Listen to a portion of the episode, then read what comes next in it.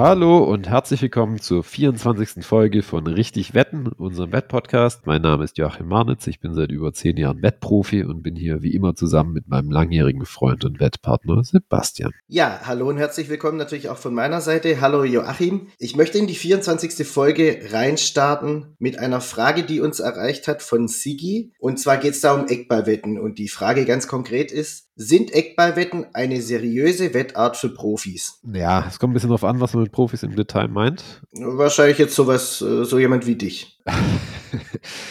Die Sache ist halt einfach, das Problem sind die Limits oh, und in meinem Fall sind die Limits für Eckballwetten jetzt generell wahrscheinlich nicht mehr so interessant, auch wenn ich es jetzt nicht völlig im Detail geprüft habe. Aber ja, die Frage ist halt immer, wie viel kann man drauf setzen und soweit ich das beurteilen kann, also zumindest absolute Profis wie jetzt die Wettsyndikate würden Eckballwetten jetzt eher nicht machen, einfach weil die Limits zu niedrig sind und man nicht so viel wetten kann. Mir ist ungefähr klar, dass man bei Pinnacle draufsetzen kann, aber ich glaube, mehr auf mehr als ein paar hundert Euro, vielleicht auch manchmal in Ausnahmefällen, vielleicht so tausend Euro kommt man halt nicht. Das kann einen schon eine gewisse Weile lang tragen, aber es ist einfach nicht hinreichend, um jetzt eine richtig große Wettoperation aufzubauen. Also ein Syndikat im größeren Stil wird sicher schwierig. Eine Gruppe von ein paar Leuten ist sicher eine andere Sache, da kann man drüber reden. Generell würde ich sagen, dass es wahrscheinlich auch was ist, was einem vielleicht dabei helfen kann, hochzukommen in die oberste Liga oder die oberen Ligen sozusagen, aber es ist halt nichts, was funktionieren wird, um eine langfristige Karriere so richtig nur damit zu machen. Gerade der Eckballmarkt ist was, was man eher als soft bezeichnen würde, wahrscheinlich auch heute noch. Also ein Markt, der relativ leicht zu schlagen ist, aber der halt eben deswegen auch niedrigere Limits hat und die Buchmacher würden wahrscheinlich dann, wenn man sie zu systematisch auf zu lange Zeit schlägt, dann einfach damit reagieren, dass sie die Limits runterschrauben, statt jetzt hier irgendwie mehr anzubieten oder sich damit mehr zu beschäftigen, inhaltlich. Eckballmärkte sind dann vielleicht noch was, was besser funktioniert als vieles andere. Also ich wollte gerade fragen, gibt es da, gibt's da irgendwie andere Nischen, in denen sowas noch möglich ist? Oder ist es da wahrscheinlich noch unwahrscheinlich? Also ich denke jetzt an gelbe Karten. Äh, da gibt es ja auch Over-Under-Wetten. Gelbe Karten, rote Karten, das ist so ein Markt, der auch existiert, aber oder auch Both Teams to Score ist was, was ich mir neulich erst angeschaut habe. Aber von dem, was ich von den Limits her sehe, ist das nicht sehr vielversprechend in dem Sinn ja, also man kann einfach nicht hinreichend viel drauf wetten, um da wirklich viel Geld mitzumachen. Das sind natürlich Märkte, in denen du wahrscheinlich die, wenn du richtig vorgehst und ein gutes Modell hast, weil Buchmacher sich damit nicht allzu lange abgeben, wirst du da prozentual betrachtet halt wahnsinnige Renditen einfahren können, aber es wird wahrscheinlich schwer werden, das wirklich hoch zu skalieren. Das ist dann so der, das Hauptproblem und eigentlich das Hauptziel in gewisser Weise. Das kannst halt bei Asian Handicaps und Total Goal, also Over Under, kannst du das halt recht weit treiben, das Ganze, sehr weit treiben wie viele Leute demonstriert haben. Bei Eckballwetten schon deutlich weniger weit und ja, bei anderen Sachen halt noch viel, viel weniger. Also wenn du halt nur so ein paar Dutzend Euro setzen kannst, dann hat es halt so viel Sinn nicht, selbst wenn du 30 Prozent Rendite hast. Das ist dann einfach, es geht dann in Richtung bulgarischer Volleyball den du natürlich leicht schlagen kannst, aber wo dir halt niemand viel Geld entgegennehmen wird. Wobei natürlich jetzt auch ein paar hundert Euro, wie du schon gesagt hast, eben zum Start und zum Hochkommen einfach dann schon auch absolut okay sind. Ja klar, nee, ich würde sagen, es ist halt eine, sozusagen die perfekte Einstiegsdroge. Also wenn man damit was anfangen kann, dann es ist schon, es hilft einem hoch. Ne? Es hilft einem, das Kapital zu erweitern, insbesondere in der Anfangsphase, in der es ja auch ein bisschen kritisch ist mit dem Risiko. Wenn du da was hast mit viel Rendite, dann kann dich das über diese etwas trockene Anfangszeit übertragen und dir halt ein ordentliches Wettkapital geben. So ähnlich wie ich das hat zwar jetzt nicht direkt was damit zu tun, aber was ich halt am Anfang viel gemacht habe, um mein Wettkapital aufzubauen, war eben Bonusse auszunutzen von verschiedenen Wettanbietern mit Matched Betting. Gibt es auch heute noch. Aber damals, also gerade so um 2000, 2006 bis 2008, war das halt, was noch nicht so ausgenutzt wurde und was auch relativ viele Boni gab und was, was ich halt sehr gerne gemacht habe. Und ähnlich kann es eben mit sowas sein, dass du eben versuchst, deine Bankroll einfach aufzubauen mit, mit solchen Nischenthemen. Aber muss sich immer im Klaren sein, dass es Nischenthemen sind, die du nicht beliebig hochsteigern kannst, genauso wie du mit Sportwetten Boni wahrscheinlich nicht auf Dauer, denn es gibt vielleicht einzelne Ausnahmen im Bild. In der Bildserie war mal einer, wenn ich mich recht entsinne, der eine Firma gegründet hat um das herum, aber das ist sicher nichts, was viele Leute machen können. Und ob man jetzt halt der Einzige ist, der das hinkriegt, ist dann eben auch die Frage. Okay, aber Joachim, es gab welche, die haben das geschafft, zumindest wenn man einem Spiegelartikel aus dem Jahr 2011 glauben darf. Aha. Gab es ja diese Corner Group, die mit Eckballwetten ziemlich viel Geld verdient haben. Also die waren einfach weit vor ihrer Zeit, sagen wir es mal so. Ja. Als es so einfach, oder als es doch noch sehr einfach war, wahrscheinlich diese Märkte abzugrasen. Wir haben ja auch schon mal gesagt, dass wir über andere Wettgrößen noch irgendwie reden und da gehört die Corner Group schon für mich irgendwie rein, auch wenn man wenig über sie weiß. Ja. Es gibt diesen Spiegelartikel, ich habe ihn hier vor mir liegen, du auch natürlich. Und da geht es um die Corner Group. Und die Corner Group, das waren ein paar Informatikstudenten aus Dänemark, die eben mit einem Algorithmus oder mit einem System die Overs gewettet haben bei Eckbällen. Und damit wohl, also wenn man diesem Spiegelartikel glauben darf, monatlich um die drei Millionen Euro verdient haben. Das ist schon faszinierend irgendwie, oder? Ja, es ist sehr faszinierend. Die Sache ist natürlich die, also es war wahrscheinlich auch was, was eben zeitweilig geklappt hat. Also eine Sache, die bei der Corner Group auffällt, ist, dass sie halt nie wieder auftaucht irgendwo. Also ich habe sie eigentlich immer nur in diesem Spiegelartikel gesehen, wenn ich versucht habe, das Thema zu recherchieren, auch wenn ich es nicht mega gründlich gemacht habe. Und ich nehme an, dir ist es ähnlich nicht gegangen, dann habe ich eigentlich nie eine weitere. Tatsächlich ist in diesem Spiegelartikel einfach, es sind 20 Sätze oder so über die Corner Crew. Also viel mehr gibt es genau, tatsächlich nicht. Das ist eigentlich das Einzige, was wir wissen. Aber ich kann mir das schon sehr gut vorstellen, dass es so war. Also das war halt auch noch eine Zeit, die grob so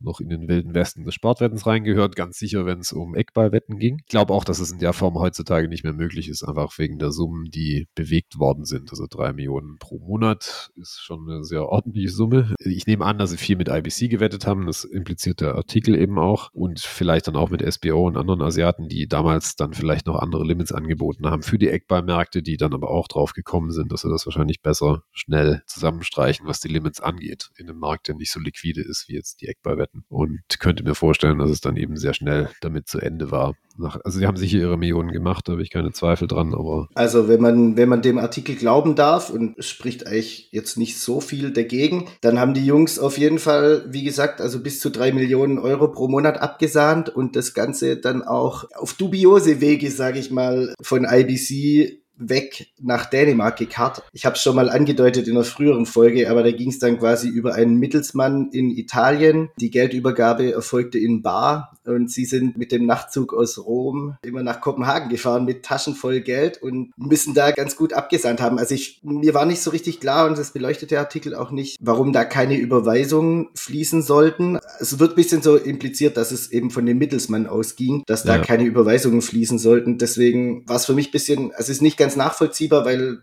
weil für die Dänen wäre es wahrscheinlich ja kein Problem gewesen, wenn da Geld gekommen wäre. Hätten sie sich diese Fahrerei und wahrscheinlich auch den psychischen Stress mit Grenzkontrollen und was weiß ich was erspart. mit äh, drei Millionen im Gepäck oder wahrscheinlich mehr im Gepäck natürlich. Es war damals wahrscheinlich schon noch nicht so ganz simpel. Es kommt ein bisschen drauf an. Also wir reden hier natürlich über einen Zeitraum, wo du schon mit, äh, wo du schon Geschäftsstrukturen hattest, aber wo, wo auch die meisten Syndikate jetzt noch privat agiert haben in irgendeiner Form. Da musst halt deine Bank ein bisschen auf solche Dinge vorbereiten. Wenn du das nicht getan hast, dann kann das schnell zu Problemen Problemen führen, wenn du größere Geldbeträge setzt. Also die Frage ist auch, wie legal das eben war, konkret in Dänemark. Das sind mhm, alles so Faktoren. Mhm. Und sie haben natürlich mit der Agentenstruktur in Asien zu tun gehabt. Das heißt, sie haben jetzt wahrscheinlich nicht mit, also das heißt wahrscheinlich, das ist eigentlich ziemlich klar, der, der Paul, von dem da die Rede ist, das ist so ein Zwischenagent, der Mittelsmann zwischen IBC und dem Kunden ist, was ja so eine klassische Pyramidenstruktur ist im asiatischen Wettmarkt, dass du eben einen, du hast, du hast den Buchmacher und dann haben die Superagenten haben die Konten bei dem Buchmacher und dann gibt es kleinere Agenten, die haben wiederum die Konten bei den Superagenten und diese kleineren Agenten sind dann wiederum normalerweise die, die mit den Kunden zu tun haben. Und in ihrem Fall hatten jetzt vielleicht noch mit dem Superagenten namens Paul zu tun, aber im Prinzip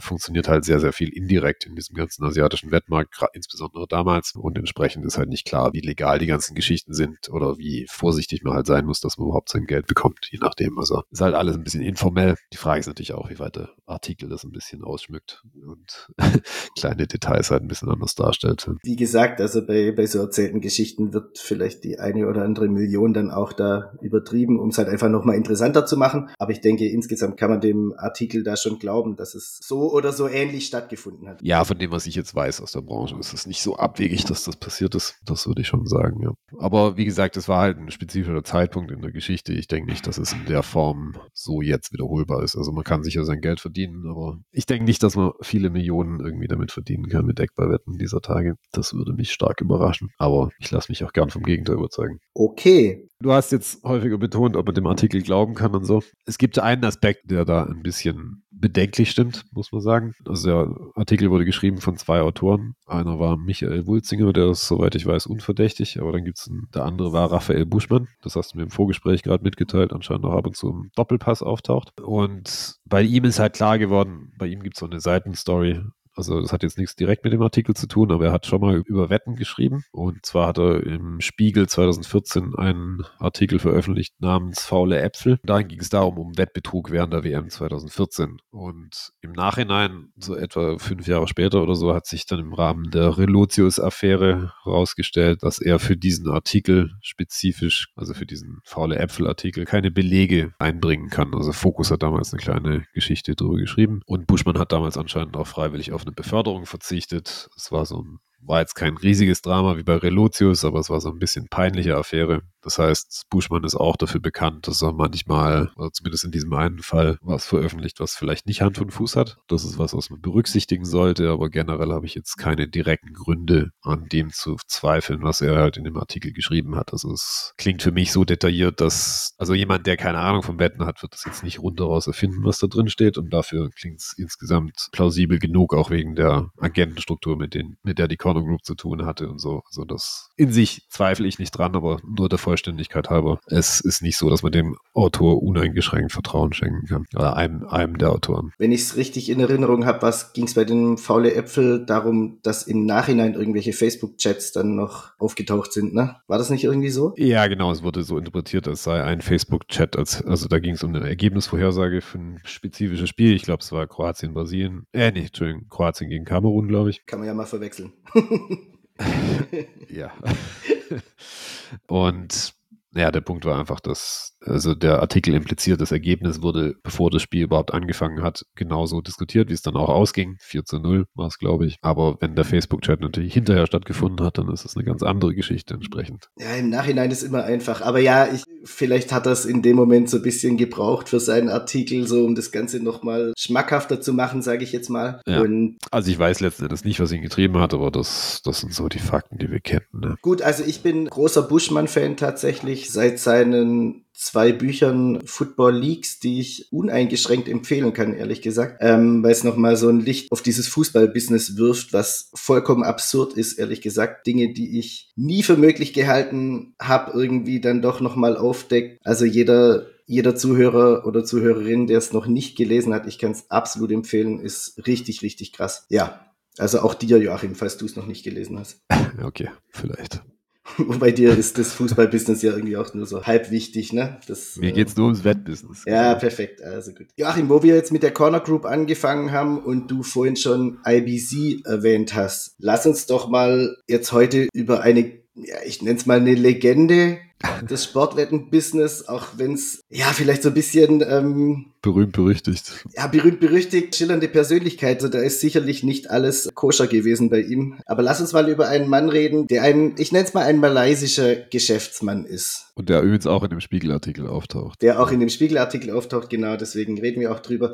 Die Rede ist von Paul Fua. 57 Jahre alt, mittlerweile Geschäftsmann aus Malaysia, hat eine Menge Dinge gemacht in seinem Leben schon. Und lass uns doch mal ein bisschen heute über den reden. Wir haben das ja schon gesagt, dass wir zwei drei Größen hier mal beleuchten wollen und er gehört sicherlich dazu. Also Porfur ist, ist im Wesentlichen dafür bekannt, dass er angeblich der IBC-Boss gewesen sein soll. Also derjenige, dem IBC gehört, der IBC gegründet hat. Wobei es gibt keine ultimativen Erkenntnisse in der Hinsicht. Also es ist nicht ganz klar, ob er jetzt nur Mehrheitseigner ist oder ob er bis zu 70 Prozent Anteile hat, die ihm zugeschrieben werden. Oder er persönlich sagt zum Beispiel in einem Interview, das er selber gegeben hat, aber seine Meinung muss man natürlich noch mit extra Vorsicht genießen, noch mehr als die von Buschmann. Er sagt, er sei lediglich investiert gewesen, was natürlich jetzt auch keine Lüge wäre. 70 Prozent ist mir auch noch investiert. Das ist eine sehr schwammige Aussage einfach. Ja, ähm, aber vielleicht fangen wir von vorne an. Du hattest recherchiert, dass Pur bei sein Name ist übrigens, es ist nicht ganz klar, wie er ausgesprochen wird, aber er hat auch eine erfolgreiche Pokerkarriere hinge hingelegt und alle Pokerkommentatoren nennen ihn normalerweise Fuhr. Deswegen nennen wir ihn jetzt auch Fuhr aber es gab auch in dem Artikel, der hat davon geschrieben, dass man ihn mit Pua ausspricht oder so ähnlich. Also, ja, aber Fua ist schon insgesamt. Äh, Fua klingt besser. Deswegen klingt besser und ist irgendwie einfacher dann. Wo wurde geboren? Weißt äh, du dazu was? Borneo wurde geboren und ist dann mit 15 nach Kuala Lumpur in die Hauptstadt von Malaysia und hat dort eben angefangen, Ja, das erste Geld zu verdienen, sagen wir es mal so. Und äh, zu formulieren. da, da würde ich jetzt mal, wie hat er das gemacht, Joachim? Eines der ersten Sachen, die er gemacht hat, war tatsächlich Bauarbeiter. Also, Das habe ich auch gelesen, ja. Und wenn man jetzt so zwei, drei Bilder von ihm am Pokertisch äh, sieht, kann man sich das absolut nicht vorstellen, dass der mal auf irgendeinem Bau gearbeitet hat. er scheint dann aber auch sehr schnell in die Glücksspielszene abgerutscht zu sein oder hochgerutscht, wie man es nennen will. Also jedenfalls hatte er wohl viel mit lokalen Chinesen zu tun. Also es gibt sehr viele Auslandschinesen dort. Ja, die wesentliche Erkenntnis war, dass er halt sich sehr früh angefangen hat, für Sportwetten zu interessieren. Aller Art wohlgemerkt, also gerade auch Pferderennen. Und dass er dann eben von chinesischen, ich nenne es jetzt mal Kollegen, gelernt hat, wie man, wie man beim Wetten eben die Asian Handicaps setzt und wie man sowas ausrechnen kann. Und, und wie man eben Buchmacher wird, sozusagen. Dafür scheint er sich sehr früh interessiert zu haben. Und er scheint auch sehr gut gewesen zu sein. Und er scheint extrem gut gewesen zu sein, genau. Also so ist er ins Buchmachergeschäft reingekommen. Das hat er damals lokal organisiert scheinbar. Wir reden ja auch von der Zeit noch vor dem Internet. Das muss Ja, man genau. jetzt schon so sagen. Also da war das ja schon, da hat jetzt kein Computer das alles für dich ausgerechnet, sondern da mussten die Linien ja, also es war ja schon noch deutlich schwieriger, das Ganze festzusetzen. Kurze Kopfrechenfrage für dich. Wenn er 15 war, als er in Kuala Lumpur ankam, wie alt war er da, wenn er jetzt 57 ist? 15. Genau. oh Gott, ey. Können wir das bitte rausschneiden vielleicht? Welches Jahr? Äh, Jetzt erwisch mich natürlich auf dem falschen Fuß. Das war dann 79. 79. Okay, also jedenfalls Anfang der 90er, das kommt ja dann ungefähr hin, wenn er sich zehn Jahre Erfahrung Ja. angeeignet hat. Anfang der 90er hat er dann eben angefangen, so richtig sich ins Buchmachergeschäft eingearbeitet zu haben. Und er war dann eben einer der ersten. Also in der Zeit ist natürlich auch nicht so wahnsinnig viel bekannt über ihn, aber wofür er dann bekannt geworden ist, dass er einer der ersten war, oder vielleicht sogar der erste lokal, der dieses Buchmachergeschäft, also man kann sich das so vorstellen, es gab damals viele kleine lokale Buchmacher im ganzen südostasiatischen Raum und all die haben mit dieser Agentenstruktur funktioniert, also dass man eben über Mittelsmänner dann beim eigentlichen Buchmacher wettet und aus diesen Myriaden von verschiedenen Buchmachern haben sich dann ein paar wenige herausgeschält, die dann wirklich marktdominant wurden. Ein sehr bekannter ist eben SBO und ein anderer bekannter ist eben IBC. Pur war eben derjenige, der mit IBC groß geworden ist, der dann erkannt hat, dass man diese lokalen Wetten, dass man das auch ins Internet tragen kann und so eben einer der ersten war, die diese Geschichte skaliert haben auf Internetniveau. Und tatsächlich steht IBC, das habe ich in meiner Zeit beim Bet-Syndikat rausgefunden, IBC steht tatsächlich auch für Internet Betting Company. Oh Gott. Genial oh Gott, kreativ. Das ist ja wirklich genial kreativ. Also wir haben normalerweise über Agenten via Skype gewettet oder eben über Molybet, so dass man nicht direkt mit diesen Buchmacher-Accounts zu tun hatte, aber es kam eben manchmal vor, dass, dass das runtergebrochen ist. Gerade Molybet ist ausgefallen, die Agenten konnten irgendwie nicht zugreifen und dann waren wir darauf angewiesen, dass man sich manuell einloggt bei SBO und bei IBC. Und als ich mich an einem dieser Tage manuell bei IBC eingeloggt habe, da prangte mir das Logo entgegen, wo halt dieses IBC stand und drunter stand halt Internet Betting Company und dann dachte ich, aha, das heißt es also weil ich mich tatsächlich mehrfach gefragt hatte, was heißt es. Und das repräsentiert ganz gut, dass er eben als einer der ersten drauf kam, da so eine Art Pionier war, ne? Pionier war, das Business hochzuziehen ins Internet. Ja. Ich fand IBC jetzt deutlich cooler, als ich noch nicht wusste, was es bedeutet, aber gut.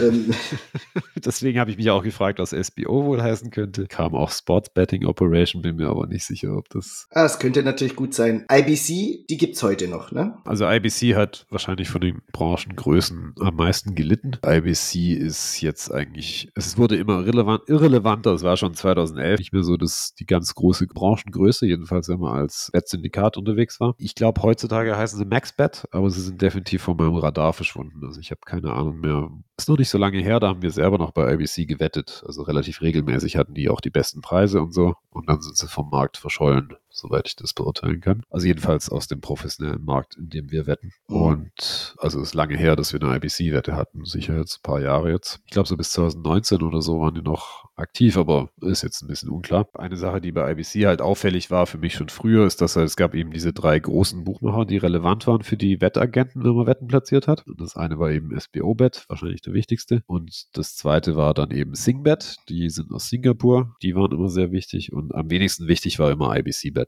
Das war eben schon 2013 definitiv so der Fall und war, glaube ich, was, was sich in den, aus den Nullerjahren in diese Phase hinein entwickelt hat. Und IBC ist eigentlich immer irrelevanter geworden. Im Spiegelartikel steht noch, dass sie der größte Buchmacher zu dem Zeitpunkt waren. Ja, also 2011. Das ist auch interessanterweise was, was verschiedene englische Artikel auch aufgreifen mit Zitat aus dem Spiegel. Aber ich glaube, das war schon damals hochwahrscheinlich nicht haltbar oder nicht korrekt. Fuhr selber bestreitet das natürlich, aber Fuhr selber kann man natürlich immer nichts glauben. Als Zwischenfrage, gibt's von diesen Firmen kann man, das kann man ja nur schätzen, diese Zahlen. Ja, niemand weiß es genau. Da gibt es doch keine offiziellen Statements, wie viel Umsatz du da gemacht hast. Ja, gibt's nicht. Also weiß niemand, ist halt unklar. SBO heißt übrigens Sportsbookie Online, habe ich gerade rausgefunden. Ja, da fand ich das andere jetzt auch besser, ehrlich gesagt. Aber gut. Ja, also niemand kennt die Zahlen von SBO Bet ja genauso wenig mhm. wie von Pinnacle oder so, weil die auch nicht veröffentlicht werden müssen, soweit ich das weiß mhm. jedenfalls. Man kann halt immer nur wild raten, man findet dann verschiedene Zahlen, aber das sind immer dann nur Zahlen, die irgendjemand geschätzt hat aufgrund von irgendwelchen halbgaren Erkenntnissen. Also so richtig zuverlässig weiß da niemand was, außer dass halt Milliarden umgesetzt werden jedes Jahr. Das ist, glaube ich, ziemlich klar. Meistens irgendwas nördlich von 10 Milliarden werden schon sein, aber ganz exakt weiß es halt niemand. Ich glaube, einen Artikel, ich, dem ich noch am meisten glaube, der Bericht ist irgendwie runter auf, waren es 250, 200, 225 Millionen Euro ungefähr im Wochenrhythmus oder sowas. Ja, das kommt dann ungefähr hin. Also sportliche, sportliche Umsätze auf jeden Fall. Ein Zitat, das ich noch im Kopf habe, war, dass irgendwie das IBC hat 6 Milliarden umgesetzt in einem Jahr und davon grob 600 Millionen als Profit gehabt. Das war aber, ist aber schon eine Weile her. Nee, 60 Millionen, Entschuldigung. Aber wie gesagt, da redet man alles von Sachen, die eh schon über zehn Jahre her sind und damals schon unzuverlässige Informationen waren. Das ist dann einfach nichts, worauf man sich wirklich verlassen kann. Das ist richtig. Lass uns mal zurück zu Fuas Anfang kommen in Malaysia. Er hat dann ja irgendwann auch angefangen, ich nenne es mal Vergnügungsreisen zu veranstalten. Ich, es kommt so ein bisschen, also ich denke da immer an so Kaffeefahrten für Rentner, aber ganz so war es nicht, weil bei den Vergnügungsreisen ging es um was anderes, Joachim. Das ist so das asiatische Äquivalent zu Butterfahrt.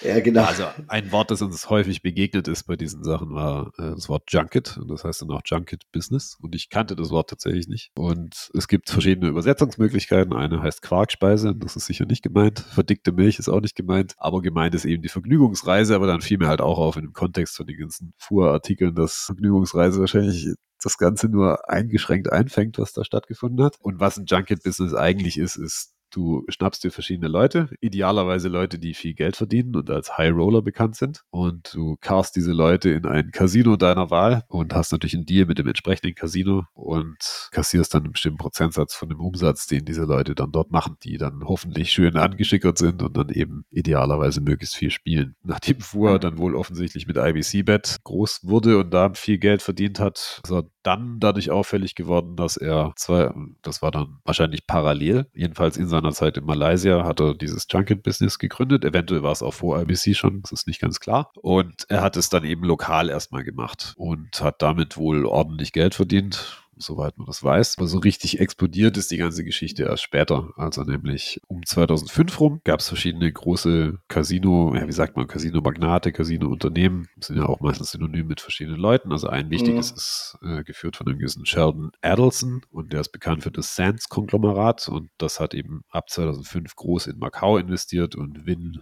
Win, das man aus Las Vegas kennt und mittlerweile auch ein Casino Ressort in Macau hat. Die haben eben auch groß investiert ab 2005 in Macau. Und Fua hat sich das zunutze gemacht und ist genau um den Zeitraum also genau ab 2005 ist er abgedüst nach Hongkong und hat dort ein Junket-Business aufgemacht, um Leute rüber zu schippern über die Bucht Richtung Macau und hatte da eben Deals zum Beispiel mit dem Sands-Konglomerat, wo er dann eben die Leute da abgeliefert hat, die High Roller, die er schon kannte. Und er hat anscheinend irgendwas mit 36 Prozent des Umsatzes verdient von den Leuten, die er da abgeliefert hat. Also oft wahrscheinlich Millionäre, Milliardäre etc. Das heißt, er hat da. Ich wollte gerade sagen, da gibt es ja natürlich auch genügend im asiatischen Raum, speziell in China auch, die ja alle schon schon so eine gewisse Affinität zum Glücksspiel haben. Und das ist ja ein Business eigentlich komplett ohne Risiko für ihn gewesen. Also das größte Risiko ist, dass das Schiff untergeht. Aber das ist halt dann, ja, dann wäre es halt so. Genau, und er war halt der Erste, der das so richtig geblickt hat, dass man damit halt richtig viel Kohle machen kann. Später haben das natürlich andere gemacht. Er hat die Firma anscheinend noch relativ zügig verkauft. Also hat es 2005 dort in, in Hongkong gegründet, hat es dann 2006 schon wieder verkauft und hatte dann wohl sein wesentliches Geld schon gemacht, um sich wenn man, wenn man das denn möchte, aufs alten Teil zurückzuziehen. Er hat sich dann nicht aufs alten Teil zurückgezogen. Ich wollte gerade sagen, äh, da ging es ja erst richtig los. also das war halt so das Junket-Business, das ist so parallel, glaube ich, wichtig. Ist jetzt nichts, was wir zu tief beleuchten wollen, aber also interessant an dem Ganzen ist noch, dass er, da gab es zwei verschiedene Sachen, die jetzt wichtig sind. Das eine ist, dass er hat einen bestimmten Geschäftspartner gehabt. Ich weiß nicht, ob du seinen vollen Namen noch zusammenkriegst, aber äh, sein Nachname heißt Yong oder was immer ja, man als, als ich Nachname. Ich habe auch nur Yong aufgeschrieben. Ich habe es irgendwo noch ganz gehabt, aber ja, ein gewisser Young war damals schon ein wichtiger Geschäftspartner, also noch, also zu IBC-Zeiten, also gerade als IBC hochgezogen hat und IBC noch äh, expandiert ist und als IBC noch in Malaysia zugegen war. Und dieser Young, der hat ihm dann dabei geholfen, IBC in Vietnam zu etablieren. Und dann ist IBC eine Weile lang in Ho Chi Minh City zu Hause gewesen, was wahrscheinlich mit chronisch wenig Regulierung zu tun gehabt haben dürfte, soweit ich das beurteilen kann. Möglich, möglicherweise, ja. Und dann etwas später erst ist IBC nach Manila gezogen, weil IBC dort eben perfekte Bedingungen vorgefunden hat. Man kann, man konnte damals, wie vielleicht auch heute noch, also man konnte damals sehr leicht Wettbusiness aufmachen, solange man unter der Bedingung, dass man nicht den lokalen Leuten Wetten anbietet, sondern nur dem Ausland. Und genau, das habe ich auch gelesen, dass, dass da eben die Lizenz nur bekommst, wenn du es eben nicht mit den Filipinos machst. Genau, und du zahlst ein paar hunderttausend Euro für das Vergnügen pro Jahr, also relativ billig als Lizenz, wenn man dann viele Milliarden umsetzt. Und das ist eigentlich schon auch ein cleveres Modell, oder? Also zu sagen, ja, mit den eigenen Men Menschen hier im Land darfst du nicht, aber ähm, ja. deine Steuern nehmen wir gerne. Genau. Also. So, und die Sache ist die, diesen Yong, den müsst ihr euch merken, der wird später noch relevant für eine weitere Story. Der ist, also der ihm dabei geholfen hat, eben umzuziehen, nach, erst nach Vietnam, später nach Manila. Ist auch ein lokaler Geschäftsmann in Malaysia. Auch ein Geschäftsmann in Anführungszeichen übrigens. Vorsichtig, also. ja, um es neutral zu formulieren einigermaßen.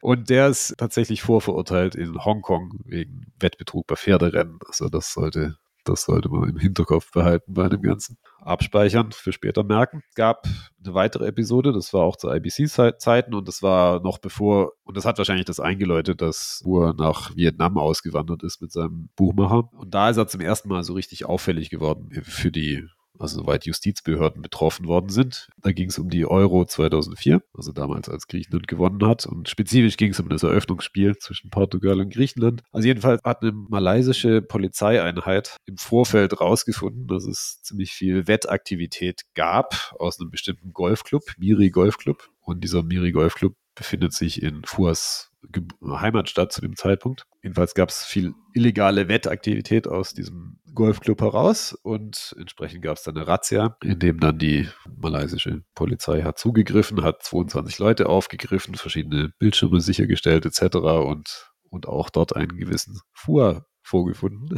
der fröhlich in der Mitte des Geschehens saß, der sich dann aber wohl aus der Situation rausgekauft hat durch Bestechung. Und ich glaube, die ultimative ultimativ kam dabei raus, dass er 8000 Dollar Strafen zahlen musste. Also warum? Es war illegal. Also zu dem Zeitpunkt war wahrscheinlich einfach alles illegal, was mit Wetten zu tun ja, genau, hatte. Das heißt jetzt genau. nicht, dass die Wettoperation selber irgendwie mit Wettbetrug zu tun hat oder sowas, aber es war eben nicht legal zu wetten in Malaysia zu dem Zeitpunkt. Ich glaube, auch heute ist es immer noch relativ, wenn überhaupt noch legal. Also nach wie vor dürfte es illegal sein, soweit ich weiß. Und das war dann letzten Endes das, was ihm klar gemacht hat, dass er seine Jurisdiktion wechseln muss hat ihn dann dazu bewegt, nach Vietnam und später nach Richtung Manila dann und später dann ist er eh nach Macau gegangen. Und ich meine, 8000, 8000 Dollar Strafe sind überschaubar für diese Erkenntnis, denke ich. Ja, das ist, das ist okay. Das hat er wahrscheinlich gerne mitgenommen. Er war wahrscheinlich teurer. Er hat halt das offiziell bezahlt.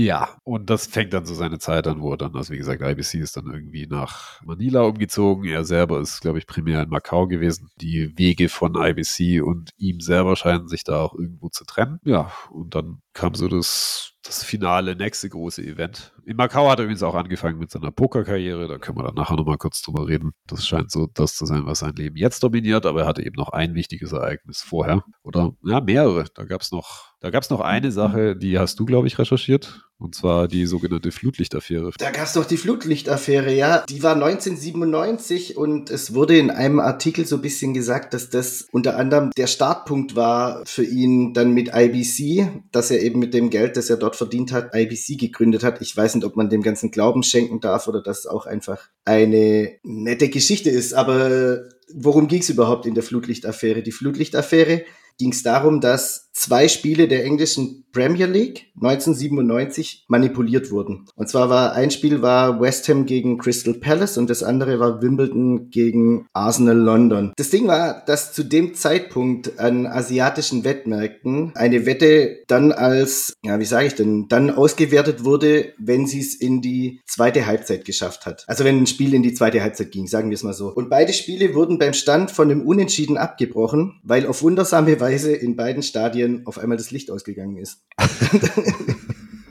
und halt einfach ein. In der Premier League wohlgemerkt. In der Premier League 1997. Also es ist eine Weile her, aber trotzdem natürlich keine Bananenliga irgendwo. Verantwortlich hierfür waren drei Männer. Ich sage einfach jetzt drei Namen: Lim, Ong und Liu. Liu war sowas wie der der Vermittler mit auch bisschen Kontakten zum einen zu dem Hongkonger Wettsyndikat, zum anderen hatte er wohl auch eine Connection zur Mafia, zumindest wird sie ihm nachgesagt. Und Lim war die ausführende Gewalt, sage ich mal. Der war nämlich Elektroingenieur und damit der perfekte Mann, um irgendwie im Stadion den Strom abzuschalten. ähm, Das haben sie irgendwie, ich habe es vorhin nachgelesen, aber ich äh, weiß immer nicht so richtig viel damit anzufangen. Also man konnte das wohl, da wurde irgendwas mit eingebaut, und man konnte das dann quasi remote mit einem Schalter irgendwie von irgendwo einfach das Licht ausmachen. Was schon echt faszinierend in der Premier League ist. Da wurden natürlich noch zwei, drei kleinere Fische schuldig gesprochen nachher mit, waren irgendwelche Security-Mitarbeiter, die natürlich irgendwie auch die Jungs da reingelassen haben und da irgendwie 20.000 dafür bekommen haben. Und was hat das mit unserem unbescholtenen Fuhr zu tun? Ja, letztlich äh, komme ich gleich dazu. Das eigentlich Faszinierende ist, dass Fuhr irgendwie der Geldgeber dieser ganzen Geschichte gewesen sein soll. Und das sagen auch mehrere unabhängige Quellen voneinander, dass da eben auch Leute, die mit ihm zu tun hatten, gesagt haben, ja, das war finanziert von FUA. Nur bewiesen werden konnte das Ganze nie. Nachgewiesen werden konnte ihm immer sehr, sehr wenig. Hat er irgendwie sehr, sehr gut hinbekommen. Fakt ist aber auch, FUA hat eine Menge Geld wohl mit diesen zwei Spielen verdient. Und mit diesem Kapital es geschafft, auf einen Schlag von einem der Top 10 Buchmacher zu dem größten Buchmacher in Malaysia aufzusteigen und hat damit dann eben am Ende IBC gegründet. Ob das so ganz genau stimmt, keine Ahnung. Ich meine, er hatte Geld natürlich auch noch woanders her, aber es hat sicherlich einen großen Teil dazu beigetragen, zu seinem Reichtum und zu, speziell am Anfang. Okay. Und ich finde es einfach Wahnsinn, dass sowas, dass sowas geht. Also. Und natürlich auch äh, total verrückt, dass zu diesem Zeitpunkt, also ich weiß nicht, wie es am asiatischen Wettmarkt jetzt ist, in, doch, äh, natürlich weiß ich's, also das Spiel wird einfach wiederholt, aber dass zu diesem Zeitpunkt quasi einfach, wenn das Spiel in der zweiten Halbzeit war, dass das dann einfach bei dem Spielstand, also es hat ja Tür und Tor quasi geöffnet für solche. Ja, ja, ich meine, das war halt, das war 1997, es gibt wahrscheinlich gute Gründe, warum es jetzt anders aussieht. Ja klar, aber also ich habe irgendwo gelesen, im ersten Spiel, das war das West Ham gegen Crystal Palace, da ist es in der 65. Minute direkt nach dem Ausgleich von Frank Lampard ist einfach das Licht ausgegangen. Fertig aus. wahrscheinlich auch noch auf YouTube irgendwo. Äh, irgendwo gibt es das bestimmt, ja. Und das ist ja schon absurd, weil natürlich da dann für Syndikate und irgendwelche Leute, die da vielleicht mit einer Handvoll Kleingeld da so einen armen Ordner schmieren, da natürlich schon krasse Möglichkeiten einfach da waren. Finde ich schon verrückt, ehrlich gesagt. Und 97 ist lange her, aber halt auch nicht so lange. Ja, klar. Aber es war noch ein anderes. Also gerade was Wetten angeht, war das natürlich ein anderes Zeitalter. Das muss man einfach sagen. Ich habe es gerade auf YouTube gefunden. Das ist wirklich faszinierend. und zwar, du siehst halt wirklich, wie der Lambert halt das Tor schießt. Ja. Und wie er jubelt. Und noch während er zum Jubel abdreht, geht's Licht aus. also wir werden, auf jeden Fall, wir werden also, auf jeden Fall, ja, ja, gut, klar, klar. Also sie haben einfach im Stadion quasi äh, das Flutlicht ausgeschaltet. Wir werden auf jeden Fall dieses Video. Auf YouTube werden wir auf jeden Fall verlinken in den Show Notes. Ich finde es auch mega witzig. Fakt ist aber auch, ähm, was ich gerade gesagt habe, also der eine dieser drei Jungs hatte auf jeden Fall auch Kontakt zur Mafia irgendwie. Also wenn du Mafia sagst, sollte man vielleicht noch dazu sagen, gemeint sind die Triaden, also die chinesische okay. Mafia kann man im weiteren Sinn sagen, die vor allem in Hongkong aktiv sind, aber auch Taiwan und Festland China. Und FUA werden auch Kontakte zu denen unterstellt. Also Aber auch das bestreitet er vehement. Ne? Er bestreitet es vehement, es wurde nie nachgewiesen. Es gibt natürlich auch keine Mitgliedschaftsurkunde oder so, die bekannt wäre. Also ist jetzt Gut, auch nicht so leicht nachzuweisen. Aber ja, also es, spezifisch war es das FBI, auf das wir gleich noch zurückkommen, die das ihm unterstellt haben. Und es ist unklar, wie es damit aussieht. Muss ich hier das selber zusammenreimen letzten Endes. Sagen wir es mal so, man kann sich durchaus vorstellen. Also ganz spezifisch wird ihm unterstellt, er sei Mitglied der 14K-Triade, die wohl in Hongkong aktiv ist, soweit ich das verstanden habe. Und er war in Hongkong und er hatte vielleicht bei der einen oder anderen Oper Zeit und Geld hätte er dafür gehabt, ja.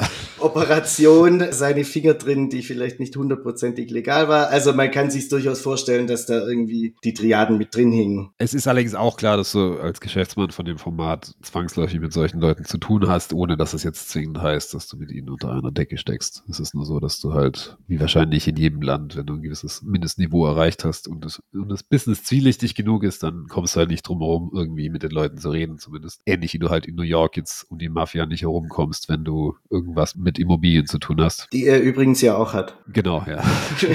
also es ist halt nicht ganz klar, wie man das einordnen muss oder kann, aber man kann sich wahrscheinlich seine Reime machen.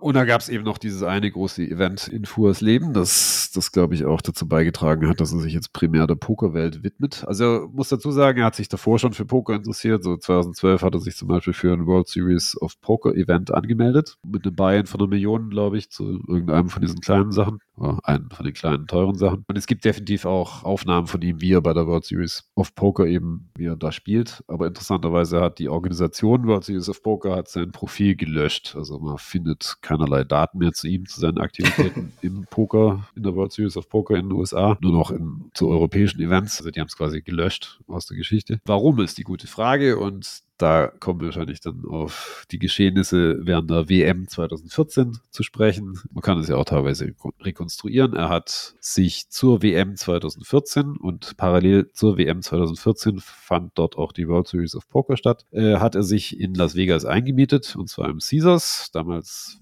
wurden frisch fertiggestellt drei oder mehrere Villen, also so Super Suites quasi, wo man extrem luxuriös leben kann. Kostet 40.000 Dollar die Nacht, wenn man dafür zahlt. Ich meine, solche Sachen werden oft auch quasi umsonst äh, an die High Roller rausgegeben, weil die Rechnung eben ist, dass die dann genug Geld verballern, ja, ja, um das wieder reinzuholen. Klar. Aber ja, also wenn man es mieten will und sonst nichts macht, dann kostet es 40.000 Dollar die Nacht je Villa. Fuhr hat sich dort in einer dieser Villen eingemietet. Ein paar von seinen Kumpanen, darunter auch ein gewisser Yong, den wir vorher schon erwähnt haben, haben sich dort ebenfalls eingemietet. Insgesamt haben sie drei Villen besetzt. Das ist das, was wir erstmal wissen. Dann hat Fuhr in dieser Zeit sich plötzlich, hat einen Businessabstecher zurückgemacht nach Macau also weil er da irgendeinem Kunden irgendwas zeigen wollte, soweit ich das verstanden habe. Also dieser Abstecher ging sechs Tage lang, sieben Tage lang, vom 17. bis zum 23. Juni. Und dort wurde im Win Macau wurde festgenommen, also in Macau. Es ist mir nicht mehr ganz klar, warum. Es gab irgendwelche Vorwürfe, aber es wurde letzten Endes nicht ganz geklärt. Er kam gegen Kaution frei und ist dann sofort nach Las Vegas zurückgeflogen und hat da wohl weiter sein Business gemacht. Genau, weil er da ein Business am Laufen hatte. Und zwar haben die Jungs solide,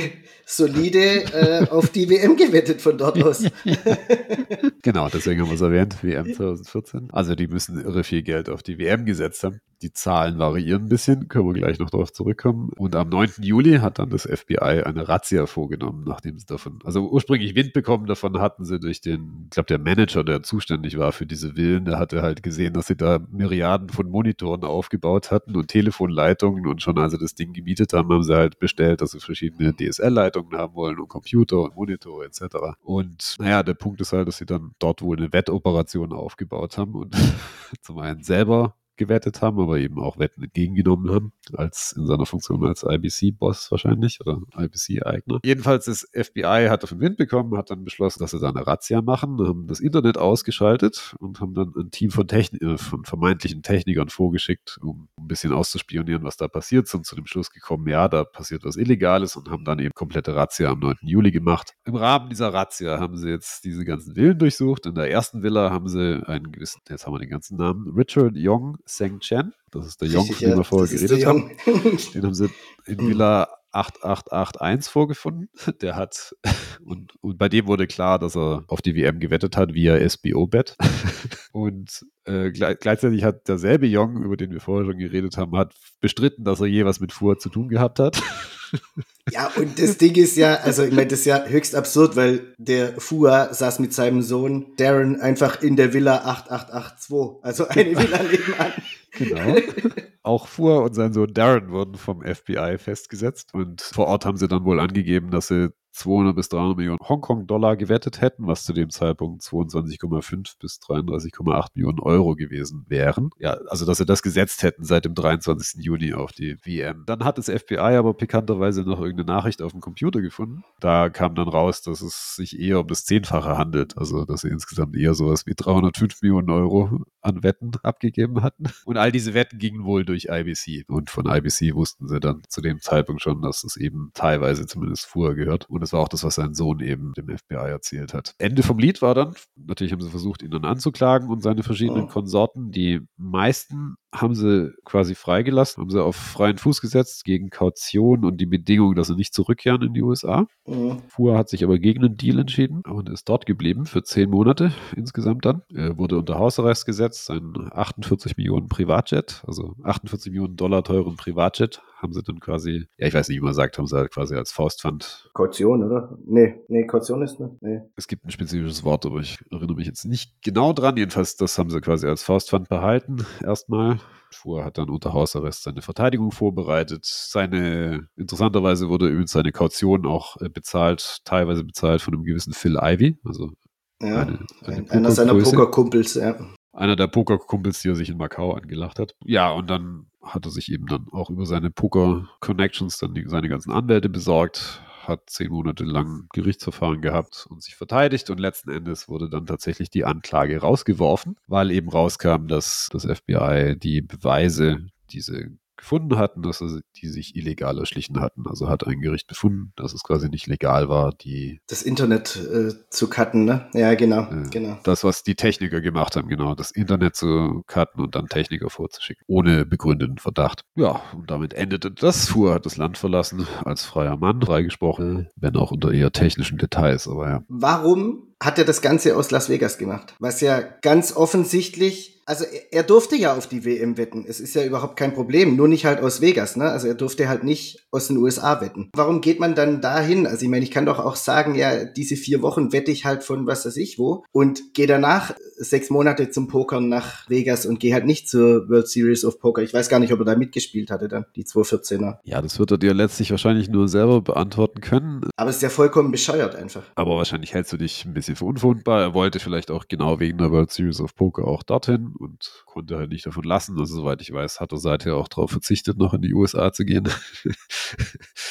und trotz seiner erfolgreichen Pokerkarriere hat er, glaube ich, ist er nie wieder in die USA gegangen, soweit ich das verfolgt habe. Also bin mir nicht ganz sicher, aber das ist so das, was ich gesehen habe. Weil, das muss man auch sagen, er hat mittlerweile eine sehr erfolgreiche Pokerkarriere am Laufen. Er hat, er ist in der All-Time-Money-Liste, ist er auf welchem Platz gelandet? Äh, 29 ist er. 29, das heißt, er ist... Ja, Immer noch und sein bester, ich glaube, sein All-Time-High oder wie auch immer ich das jetzt nennen will, war Platz 27, war sein, sein bester Stand. Richtig viel Geld verdient mit Poker, über 21 Millionen Dollar insgesamt. Den Großteil davon auch seit 2019. Also das spricht so ein bisschen dafür, dass er da jetzt ein bisschen den Fokus drauf gelegt hat und andere, nennen wir es mal, Machenschaften so ein bisschen schleifen lässt. Da hat er seinen Privatjet jetzt schon fast zur Hälfte abbezahlt von. Und, äh, und das spricht ein bisschen dafür, dass das jetzt seriöser angeht. Wobei, ja, mit Poker halt, ja. Im Poker halt, ja. Und es fällt auch auf, dass er ja, er macht eigentlich nur noch Poker, soweit ich das verfolgt habe. Er hat auch zum Beispiel eine Webseite, die heißt Pokerfuhr irgendwas, kann ich gerne verlinken, aber ist jetzt nicht so erhellend. Es ist nur interessant, dass er sich jetzt halt nur noch mit Poker zu beschäftigen scheint. Er hat eine Pokerschule, hat er auch. Eine Pokerschule, genau. Er hat auch, genau, in der Pokerschule sind auch regelmäßig irgendwelche Interviews mit durchaus sehr bekannten Pokerstars also die halt sich kurz zu irgendwelchen Sachen äußern, wie man halt Pokerstrategie angeht. Phil Ivey sicher dabei und, und, ähnliche Leute, die sehr bekannt sind. Ja, was gibt's sonst noch zu sagen? Ja, genau, eine Sache, die er noch gesagt hat in seinem Interview, wo er quasi alles abgestritten hat, ist, dass er sich seit 2014 sehr intensiv mit Poker beschäftigt. Das kommt natürlich hin. Und er hat anscheinend die ersten vier Jahre hätte er keinen Urlaub gemacht, also nur Poker gespielt und oft auch in 30 bis 40 Stunden Sitzungen. Und Rekord war irgendwas mit 50 bis 60 Stunden. Ja, Wahnsinn kurz gesagt, ich denke, wir haben es auch mit einem zu tun, der einfach spielsüchtig ist und einen Weg gefunden hat, das zu monetarisieren. Erfolgreich. Ja, definitiv. Also, also ja. irrer Typ auf jeden Fall. Faszinierender Typ, faszinierende Persönlichkeit irgendwie wahrscheinlich hat er noch in viel, viel mehr Dingen in irgendeiner Form seine Finger drin, ohne dass man es weiß. Also davon gehe ich jetzt einfach mal fest aus, ehrlich gesagt. Ja, da ist auch mehr. Er hat ja alle möglichen Immobilien, da war irgendein Hotel in Montenegro, solche Sachen. Ne? Das Faszinierende finde ich bei ihm, dass er nie irgendwie irgendwo eingesessen hat. Ja dass er zwar ja, zwei, dreimal so ein bisschen verurteilt wurde zu irgendwas, aber eigentlich nie irgendwie in den Knast musste. Das ist ein interessanter Kontrast zu Billy Waters zum Beispiel, der dann, den das FBI auch schon länger auf dem Kicker hatte. Ja. Und okay, er hat es natürlich ein bisschen leichter, weil er nicht in den USA wohnt, prinzipiell. Aber ja, er hat den Schuss wohl gehört und hat sich seither definitiv rausgehalten aus allem, was ihn mit dem FBI ins Gehege bringen könnte. Ist wahrscheinlich auch seine einzige echte Bedrohungsquelle gewesen, weil da ist mit Bestechen wahrscheinlich schwieriger oder halt nicht so leicht. Während er halt in Malaysia, in Macau und so weiter kommt er halt leichter durch mit sowas, nehme ich an. Und er repräsentiert natürlich einfach diese Wild-West-Zeit der Sportwettenszene, die in der Form natürlich auch schon nicht mehr so ganz, selbst in Asien halt nicht mehr so,